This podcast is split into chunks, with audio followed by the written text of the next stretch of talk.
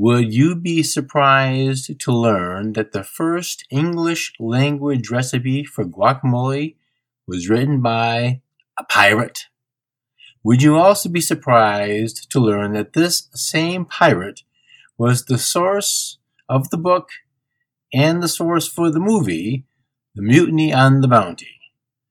As interesting as that is, and it is interesting, today's episode is about the avocado. I'm talking with an expert in the avocado field. See what I did there? To learn about this lovely little fruit. As with most things, there are things we know and things we don't know, as well as things that are seen and unseen. Yes, it's like a Bastiat episode. Yep, even with avocados, there is politics. The Culinary Libertarian Podcast, episode 95. Welcome to the Culinary Libertarian Podcast, where the philosophy is free, but the food is on you.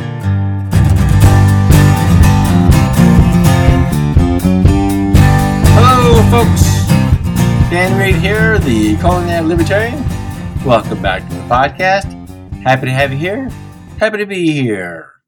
Mosey on over to my podcasts page, culinarylibertarian.com slash podcasts to find all the previous shows, show notes pages. Also on the podcasts page are some social media icons where you can follow the Culinary Libertarian, join the Eating Liberty Facebook group, or follow me on Twitter or Instagram, or subscribe to the YouTube channel. Click the support hyperlink to find the support page, which shows the icons for the various podcatchers carrying the Culinary Libertarian podcast. You will also see banners for some of my knowledge affiliates, the Tom Woods Liberty Classroom and Brion McClanahan's McClanahan Academy. Both are membership sites with portable on the go content in history. Brush up on the Constitution before election season or browse the impressive course selection from both subscriptions. Also, join Kiko's Cakes to obtain video instructions from Kiko on how to make pastries and tarts and torts in your own kitchen.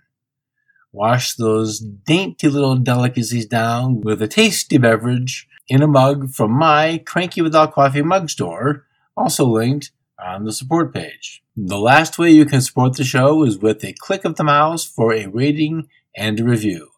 Those kinds of actions help the various outlets find more listeners, and that grows the audience. And speaking of growing the audience, share the episodes on your Facebook feed or on your Twitter feed when you see them, and give those a like and feel free to comment. You can also send me an email for show suggestions or comments about previous episodes. My guest today is Charlie Wolk, California's foremost avocado expert. I've asked Charlie to join me today to chat about avocados. The avocado seems to keep increasing in popularity, and with that comes some issues. We'll also get into some of the interesting aspects of avocado farming. Charlie has an impressive CV in avocados, so I'll let him tell you about some of those points. Hello, Charlie. Welcome to the Culinary Libertarian Podcast. Thank you for joining me today. Good morning. Before we get rolling here, why don't you give us a bit of your background in avocados? I know you have an extensive extensive time here. What, what's going on? Well, I've I've been growing uh, or involved in the avocado industry for over forty years. Uh, during that time, I've uh, been elected to the California Avocado Commission uh, for several terms. Uh, I've, I've, been uh, elected as the chairman of the Avocado Commission on five separate terms, and I've uh, also been on the Hass Avocado Board, which is a federal ver- version, and uh, again for several terms. I lose track of the years, and I've I've been uh, chairman of the Hass Avocado Board for uh, four terms, and I'm currently uh, a director on the Hass Avocado Board, and I'm a commissioner on the California Avocado Commission. Well, that is it's an impressive resume. I think the best place to start is a little introduction to the tree and the fruit. Of course, we all know the avocado from the grocery store, and most of us, like me, until yesterday, would think that it's kind of like an apple. You know, you pick it when it's ripe, but I've discovered that's not the case. So, tell us a little bit about the tree and the fruit and what's unique about the avocado on the tree. Well, the, first of all, the, the tree is a, a tropical tree, tree. Its native environment is in a, in a tropical uh, climate. Uh, it it does well in the growing areas around the world in what's uh, commonly called a Mediterranean uh, climate, which is probably a little bit more mild than you would expect for a tro- pure tropical climate. Uh, the the tree is, uh, I think, very versatile. It you you cannot grow a producing avocado tree from an avocado seed. Uh, you have to propagate a tree and then then graft the, the varietal onto it to to get uh, what I want to call it uh, commercial or edible fruit. Uh, the tree is also unique in that uh, it, while it's always green, always has leaves on it, the, the, leaves are constantly changing over, dropping old and, and growing new. Uh, the other thing that I, I've always found fascinating is that it, it has a, a male and female flower on it uh, at the same time. So you don't need pollinating trees to, to pollinate the crop. Uh, one of the other things that's unusual about the avocado tree is the, the common term is you can store the fruit on the tree. Uh, for example, soft fruits like peaches and plums, uh, when they're ripe, you have to go pick them or they'll fall on the ground. The avocados, you have a, a much larger window uh, to harvest the crop. And that was the thing. I, I found that very interesting. I didn't know that was the case, and so that was kind of a fun thing to find out. Uh, you've mentioned your affiliation with the Hass Avocado Board, and I think probably that's the most popular avocado there is. If that's wrong, please correct me. When I shop here in Oregon, I find the regular standard size avocados, I think you'd call them 48s.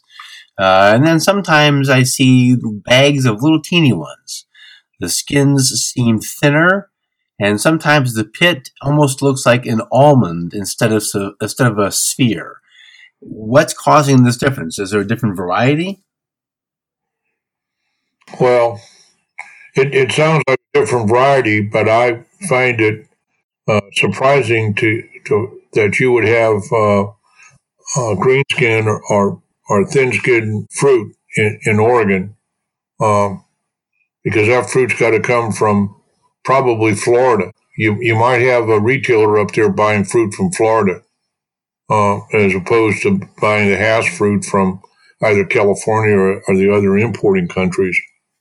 But but that's what you've just described to me sounds like uh, uh, a, a thin skin. I read fruit. your blog and learned you've traveled the world for avocados. Now, you did mention the Florida avocado, which does look different, and I've seen some of them are, are quite big in size. So, from a commercial standpoint, how many varieties are there, and what distinguishes one from the other? I, I, I, I don't. I, am embarrassed to say I don't even know how many total varieties are around. I, I can remember the California Avocado Society when they had their annual meeting. They used to put uh, banquet tables along one wall, and they would lay out uh, avocados. Those were avocados just grown in California, uh, three deep, and they'd maybe have uh, uh, on a table, and they'd maybe have uh, three or four tables of different varieties of fruit grown in, in California. They all weren't what I call commercial varieties, but they, they were grown in California. So I, I really don't know what that number is. Uh, the, the other thing is there, there's a difference between what's commonly called the, the Guatemalan, some call it the Mexican variety, which is what the Hass fruit is grown on and which the fruit you find in California, as opposed to the fruit that's grown in Florida, which is a West Indian variety. And they're very, very different. The, to me, the only thing that's similar is the name. They, they are avocados, eh, you know, from a scientific point of view, but they're completely different. They, they grow, the West Indian varieties, generally speaking, are much larger fruit. They tend to be more round than the pear shaped fruit. Uh, and they're, they have uh, less oil. And of course, most of the people in California or in the West, uh, they really don't like them because they don't have enough oil. Uh, as opposed to people in, in Florida, Puerto Rico, and uh, some of the areas on the East Coast, uh, they, they, don't like uh, the Hass avocado because it's got, quote, too much oil. Uh, so there, there's a wide range of, uh, of fruits and varieties in the avocado species. I've noticed the that the Florida ones do have, and I guess the the phrase would be because they have the soil, it would have a drier mouthfeel, and that's one of the things that I, I actually don't care for the Floridas for that very reason. I like that sort of unctuousness that a Hass avocado has, and I think that's what most people associate with an avocado is that that just kind of velvety that texture. Oh yeah, that's uh, uh, you know while people on the West Coast uh, or in the West uh, don't like the, the Florida fruit, and, and vice versa. As a matter of fact, it, it it's interesting because the the avocado uh, advertising and promotion uh, is making inroads into that.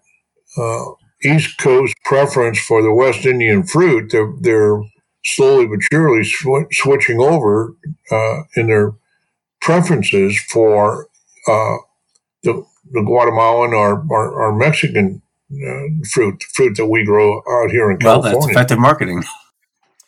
Yeah. Well, you know, to say that it tastes better is that's in the eyes of the beholder. Sure. Uh, obviously, to to our taste, uh, I'm curious better. about the how long does it take for an avocado to get to picking size? Now, for us, first we have to decide what does a picking size mean. If we're talking about the gator eggs or the 48, but which I think 48s are coming at about half a pound a piece, so that's a good size avocado. Uh, how long does it take before the fruit can be picked? Well, the, the way I would answer that uh, question is that if the flowers are pollinated in the spring, uh, nominally between prime pollinating time is between 15 March and 15 April. You have early bloom and late bloom, but primarily uh, in in the spring, March and April. Okay, that that flower once pollinated will will not be harvested until essentially a year later.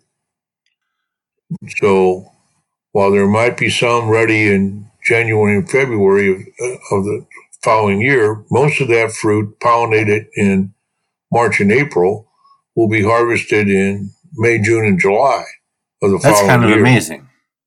And it's now sort of easy to see how there is an always present avocado in the stores because it, you, you mentioned it can stay on the tree. What is the property of the tree that lets it stay on the tree without ripening? What what is that? What's happening? Hmm. Um, my answer to that is that's just the, the tree. God did that. That's the way the avocado tree functions. The, the only thing is that that's kind of unique. In, in, California, we have fruit on the tree 12 months a year. So we either have the fruit from the current crop or we have the fruit that's uh, starting to grow for next year's crop. And I've discovered that California is the only place that happens. The Hass avocados that are grown in, in Mexico and Chile and, and Peru and uh, Israel and South Africa, I mean, all over, Costa Rica, uh, Australia, New Zealand, all those other places, they have a period during the year when there's no fruit on the tree, which I find very interesting. And that causes, uh, in my opinion, uh, a different dynamic with the tree because the tree in those other growing areas gets to have a rest. In California, the trees work in 12 months of the year. Is that a function of the harvesters picking all the fruit, or is it something different about the tree? Well, I don't know if it's difference of the tree. It's essentially the same tree. Uh, I, my non non scientific observation is it's the difference in the growing conditions. Hmm. Interesting. Well, you mentioned growing conditions, and I do want to get into some details about growing and climate. But before I do that, let me take a moment out for a word from my affiliate. Folks, schools are getting plans made for fall, and those plans are intended to meet all the forced compliance to COVID rules, which may include only two or three days of school per week and distance learning for the other days. It hardly seems like any kind of effective curriculum. If you're looking for a curriculum for your children that will enable them to attain academic success in college, yet which frees up parents from the tasks of creating daily lesson plans and hands-on teaching, the Ron Paul curriculum is for you. To understand how this curriculum works, type culinarylibertarian.com slash homeschool into your browser or click the banner on the show notes page. The Ron Paul Homeschool Curriculum is a college preparation program, but it also teaches students how to start a home business. It is a practical program, and in the area of social distancing and threats from governors to go back to lockdowns, a stream of income which is transportable is vital. Students learn self-discipline as soon as they learn how to read. In grade 4, the Ron Paul curriculum becomes 98% self-taught. This habit is basic to survival in college when students are on their own. They need academic self-reliance to survive. Self-discipline and self-reliance are also critical skills for daily life as a student at home or a student at college or as an adult on the job. Homeschooling is not what most parents experienced last academic year, which was schooling at home. It was terrible and frustrating for parents and students. The Ron Paul curriculum provides all the materials, the course videos, instructions, assignments, and primary reading sources. Parents, this frees you up and makes your day less stressful since the heavy lifting is done for you. Click over to culinarylibertarian.com slash homeschool to start your homeschooling journey today. Give your kids the education they deserve for the success you want them to have. Click culinarylibertarian.com slash homeschool to start the next course in your kid's education. culinarylibertarian.com slash homeschool. Now let's get back into the show. California is famed for sunshine and heat. Is there a point where too much heat or too much cold interferes, interrupts with the tree's ability to produce? Uh, I don't. I don't. I never think about uh, it, it. Its ability to produce. The obviously the weather extremes are going to have an impact on the tree. Uh, for example, the tree is tropical, so it it can't handle cold. Sure, it it can take a cold temperature. Uh, so we can talk about it. It can take 32 degree temperature, but only for a very short period of time. So if the you if the temperature either gets lower or the duration gets longer, the the tree will be damaged, uh, and the damage is going to be several things. It, it might uh, damage the fruit, might cause the fruit to drop on the ground. It'll damage the leaves. Uh, uh se- severe cold, uh, those freaky storms that we've had on rare occasions. Hopefully, no more coming. But uh, it, it, actually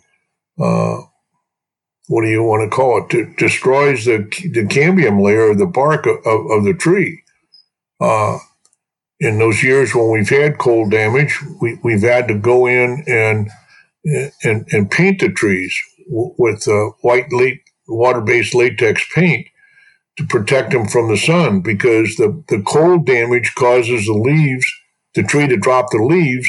And, and then when the, the sun comes out, it doesn't have to get hot, just sunshine will sunburn the, the branches of the tree. So you have to p- paint the tree to protect it. And, and you have the, the same thing on, on the high temperature end. So sure, the tree can take, uh, uh, temperatures in the 90s. Uh, it can even take temperatures in uh, above 100, but but not for very long before you get damage. And that damage can be, as a matter of fact, it, it's kind of unique in that the damage from cold or heat, the symptom on the tree looks the same. So you get the leaves are, are burnt, they turn brown, they'll fall on the ground. Uh, knock the fruit off the. There, we we had uh, what two years ago that a heat wave down here, where where the the fruit on the tree was literally cooked. It was soft, soft to the touch. So did that uh, uh, uh, affect production? Well, yeah, because you lose that fruit.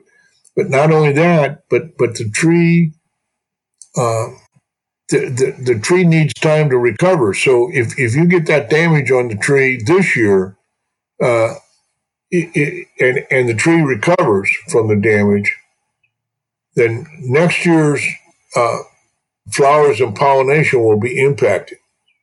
And uh, it could impact, depending on how bad the damage is, out two or three years w- with uh, reduced production we and we had a hard time dealing with the U.S. Department of Agriculture trying to get crop insurance for avocados because the the, the bureaucrats in Washington D.C. just could not get a grip on that kind of damage to a to a crop.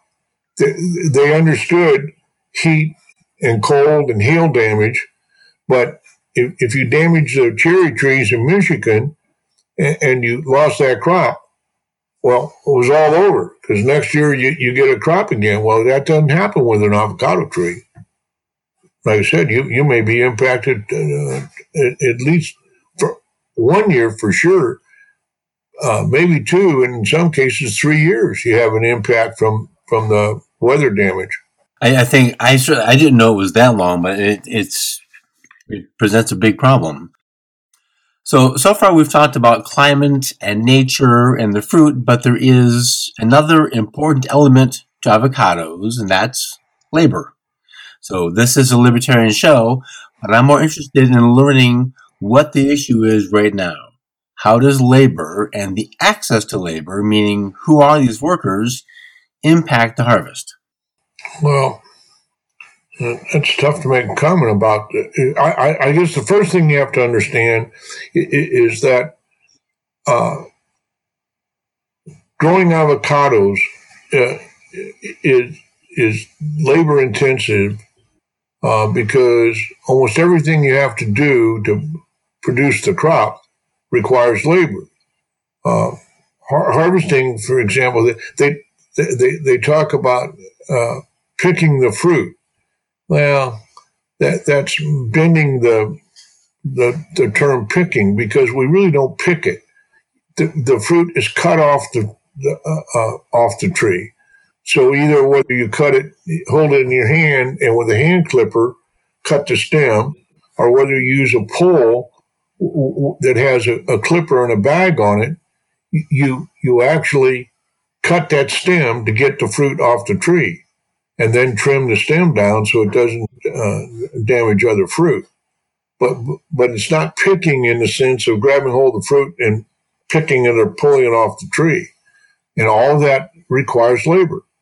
There's uh, no machine or mechanized harvesting of avocados, and you know, not only in California but some of the other growing countries, the the trees or the orchards are on hillsides, so you you have the uh, you know the challenge of, of the slope of the land, and all that requires requires labor, and obviously without the labor, you you can't get the crop harvested, and it, it's in California, it's becoming more and more of a problem.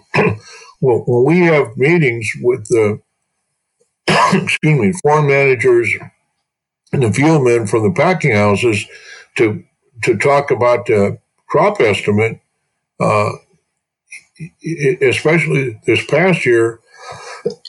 excuse me, when we met in uh, be, before the crop, several managers and field men made the comment, well, we need to talk about not only about what crop is on the tree, but what crop how much of the crop we'll be able to harvest because it's possible that the, the fruit will be produced but not harvested because there's no labor.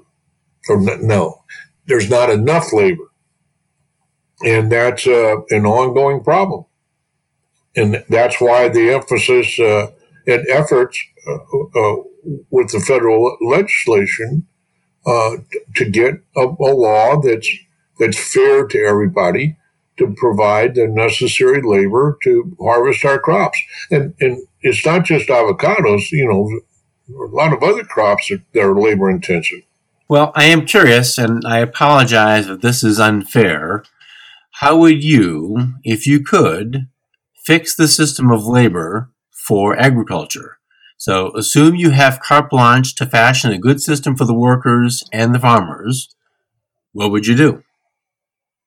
Well, to, uh, to, to, me, it's relatively simple. You, you have a, a system or a mechanism to, to allow the workers into the country uh, and, and then have a way of, of tracing them or, or tracking them so that they, they either stay here for whatever those conditions are or when those conditions are over, they they leave the country. They go back to their country of origin.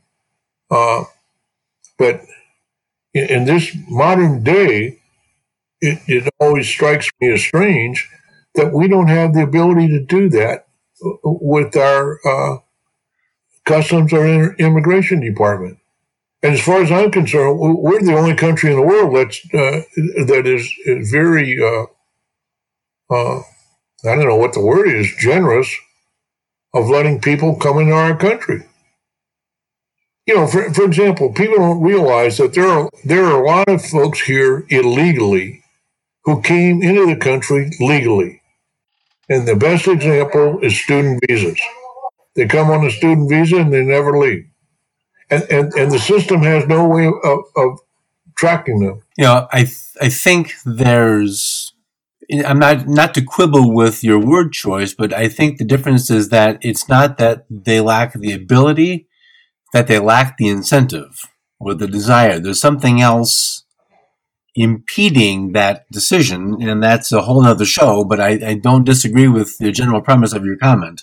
I'm not so sure I understand your comment. Well, I don't. I think the ability exists. I think I think it's perfectly possible to track the people they want to track. I think they're disinclined to do that for some political reason. When you say they, who's they? The federal government. Well, the legislators. The there somebody is somebody is benefiting from not doing this, and the benefit from not doing it is greater than the benefit from doing it. Well, that that that might be. I I I think. Well, since you're asking my opinion, I'll give you my opinion. My my my opinion is is that the general perception is that uh, illegal immigration is perceived as being evil. Okay, and and so therefore, it, it it's a political risk for a legislator in Ohio or Pennsylvania or any of those eastern states, they, they they they don't make the connection They they don't see the need. They don't experience that uh, of that requirement for that labor. So because their constituents uh, view th- that agricultural labor is threatening uh, carpenters and computer uh, programmers and everything else, they, they don't want to touch it politically. So it's it's easier for them to do nothing. And obviously the record is very clear. There hasn't been significant immigration legislation since 1986. And that was a fight to get that done. So that that's what uh, uh, I, I, think is one of the root causes. The the other thing is it, it is the perception, and and you got to get out of the West. The, the West has a better sense of that because agriculture in other parts of the country, with some exceptions, are not labor intensive. You can grow a lot of wheat in Kansas without having to have too many people. You can't do that with avocados or lemons or oranges or uh, broccoli. Name whatever you want. All that takes takes labor, and, and so we're getting to the point. I, I was interviewed by a, a, a TV station about the. Uh, the immigration issue and so forth. And, and the president had made a, a statement about that we wanted to be sure that we had uh, uh, people, immigrants who were contributing and, and value to the to the country itself.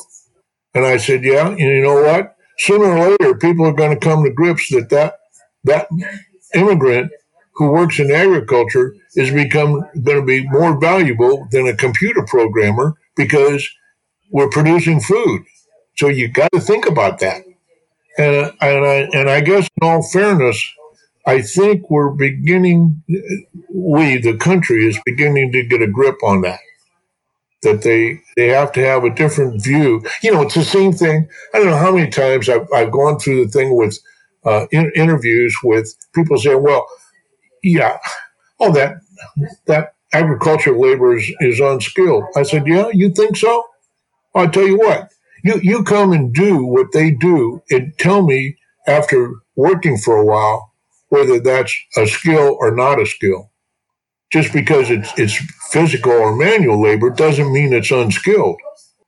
But folks have a hard time dealing with that.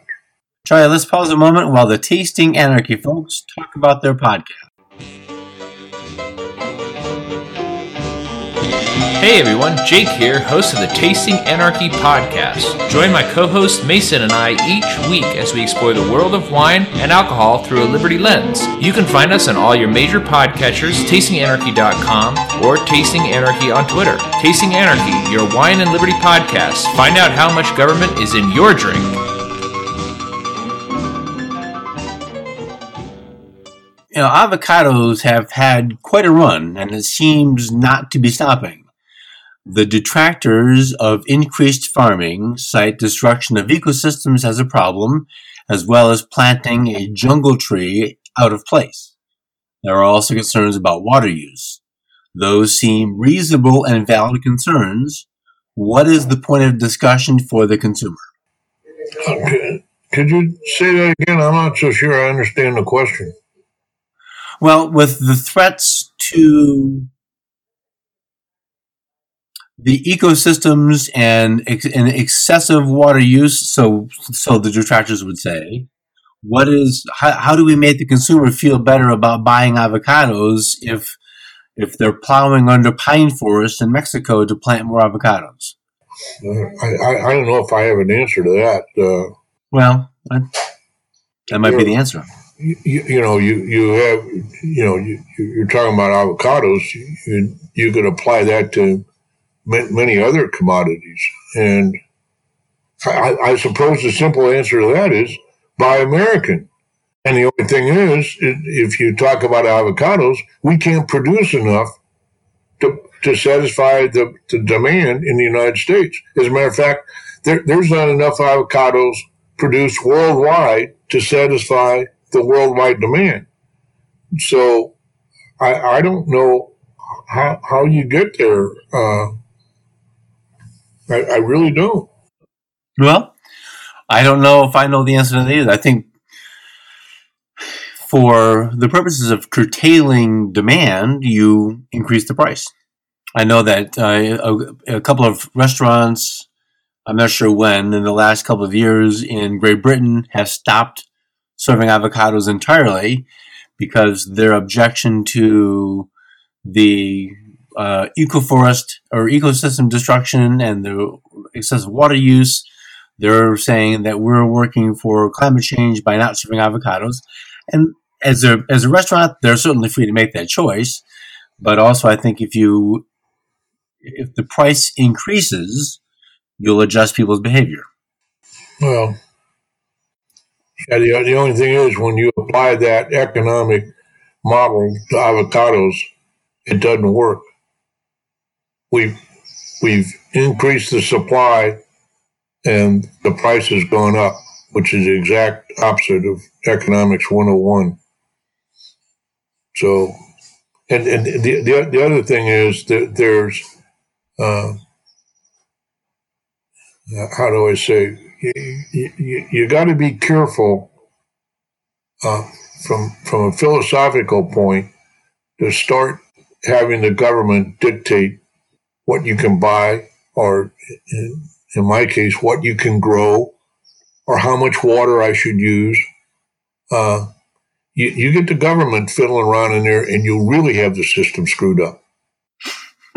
You're on the right show for that comment. I can tell you that. No, I'm. I agree with you. The government, the, the general government, doesn't have a place in this conversation. Um, that's those are decisions made for at least state governments and the people who are impacted by that. And that's and you're right. Raising the price alone isn't a fix all. There are always unintended consequences, and and those may be worse than the fix. And so I was was not a completely earnest solution because I don't know what the. It's not as easy as one thing. Just can't be the case. But I think that there's something to look at in that possibility anyway. Uh, let's move to a short answer series of questions. And this is simple, no math or science involved. There's just a couple of kind of fun questions I like to ask my guests. Of the five flavors sweet, salty, bitter, sour, and umami which one do you enjoy the most? Hmm. Yeah, I don't know. I've never thought about it that way. It's probably because I don't I, I don't think or I don't make a, a food choice based on one specific uh, taste criteria. I may, I may make a choice based on a pleasant taste, but that pleasant taste may be salty today and it may be sweet tomorrow. That makes sense? Yeah. What's your favorite food? Hmm. I know it sounds self-serving, but my first reaction was avocados. What's your least favorite food? Least favorite? Arugula. What gets you excited? Hmm. I don't know. I never think about food that way. Food is pleasing, and I, I suppose it's probably because I I enjoy a, a variety of flavors and I've had the opportunity or good fortune to, to have uh, had food from other places around the world from being there, not from somebody preparing it in a local chef in a local restaurant, but being in other countries and eating their food. So uh, I, I, just probably have a little bit different perspective on, on food and food choices. What turns you off? Uh, well, from food, you mean? Uh, uh food or otherwise? Hmm. Turns me off. Probably people doing dumb things. What sound do you love? Hmm. I guess uh, a, a soft sound, whether it's music or birds, uh, water running, gentle wind, machinery, or whatever, but but as soft as opposed to a blaring or loud sound.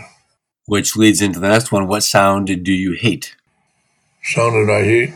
Uh, I, I guess my immediate reaction uh, to, or answer to that is loud. What's your favorite food indulgence? Hmm, I don't know. Never thought about it. I don't know what the answer to that is. That's all right. How can people follow your work? I know you've got a, a website. How else can people can? Uh, is there another way they can follow you besides that? No, not that I know. Okay. So this is the most important question of the day. How do you ripen the hard avocados, and what do you do with the ones that are too soft? Well, the first part, the answer to the first part is pretty easy. You, if if you go to the supermarket and buy the avocado and it's hard, and and you want to uh, accelerate the ripening, put put it in, in a paper bag, and you can either just put it in a paper bag by itself and close the bag down because the the ripening process is caused by ethylene gas, and fruit and vegetables give off ethylene gas. So when you close the bag, the ethylene gas that the avocado is giving off it, it, uh, accelerates the, the, ripening process, and the more it ripens, the more ethylene gas comes off. And, and if you want to accelerate that process, then put another piece of fruit in there with it. Uh, normally, people say a banana, uh, but you can put anything else in there that essentially generates more ethylene gas. Uh, and and then on the other end, uh, too soft. Uh, I I suppose it's like beauty. Too soft is in the eyes of the beholder. So there there there are various degrees of ripeness in the avocado that would be preferences for how you use it. For example, if you if you're going to slice it and put it on a sandwich or on top of scrambled eggs, you you would want to have the avocado to be more firm. If you're going to make guacamole, and it's a little soft, uh, or quote too soft, if that's the, the right word, uh, that'd be okay because you're going to probably chop it up or cube it or something, so it doesn't, doesn't make any difference. And and eventually, if you get to the spot where it's it's really too soft, it's it's probably going to be rancid. And at that point in time, the only answer is throw it away and be more attentive to your avocados in the future. I have taken some of the a little too soft for our preferences for guacamole and turned them into a dressing, which I thought was an interesting application. The dressing doesn't like to sit around though, so it's got to it's got to be something that um, you use right away. Or I, I read a recipe for brownies. when they're too soft. Brownies. Yeah, the, the other alternative, if they're too soft, is make a smoothie out of them. Ah, yeah, I didn't think about that. Good idea. All right. Well, I appreciate your time this morning. I took more time than than I think you expected, but I hope that's okay. That's fine. So, thank you very much. I, again, I appreciate your opportunity to uh, your time this morning, and I appreciate that very much. Thank you. Yeah. Have a nice day. Thank you. You too. Bye bye. All right, folks. That's going to do it. I teased you about Captain William Dampier. I'll post a link to the article which got me on the path, as well as the link to an Amazon page with books about him and his book, A New Voyage Round the World, which made him famous. Dampier circumnavigated the globe three times. That alone is worth reading about. I did mention Charlie's blog, I'll add the link to that on the show notes page, culinarylibertarian.com slash 95. Join me in the Eating Liberty Facebook group. Share your avocado recipes and pictures, and also subscribe to the podcast on Apple Podcasts or your favorite podcatcher. Have a good week. See you soon.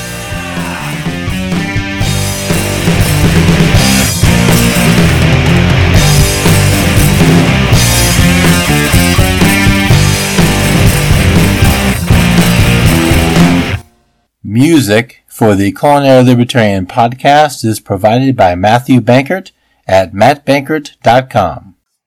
Yeah, I, I think the.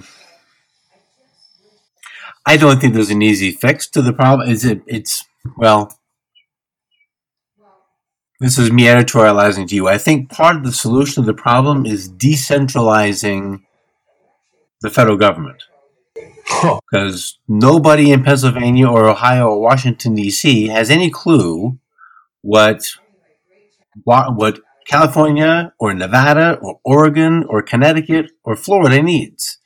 And if you let California be in charge of California, well, California knows best what California needs, and that's what a strong decentralization would do for the needs of the places because what California needs isn't what Michigan needs. They've got cherry shakers. They don't need, I mean, they need some people, but not like they do for avocados and romaine lettuce. Well, I, I think another thing that's driving that now is, is that the uh, consuming American public is becoming more and more conscious of where their food comes from and its condition and so they're they're becoming more open to this uh, uh, consideration or whatever you want to call it, the need for, for agricultural labor, because the alternative is their, their food will come from offshore. And, you know, if you look at the history of agriculture in the United States, what, what was our system? We always produced enough for ourselves, and then what was left over, we uh, exported. Well, uh, now th- there's more and more food being consumed in the United States that comes from offshore, and the, the uh, American consumer is, is beginning to to hesitate or question about the quality and the safety of that food that comes from offshore and and I think that's a good thing. Not not that you should necessarily stop it, but that they should apply the same standard to the, f- food produced offshore that they apply to those of us that are producing food in the United States. Well, that's I agree with that. That's perfectly reasonable. Make it a level playing field. Let the customer decide, and that's a real solution.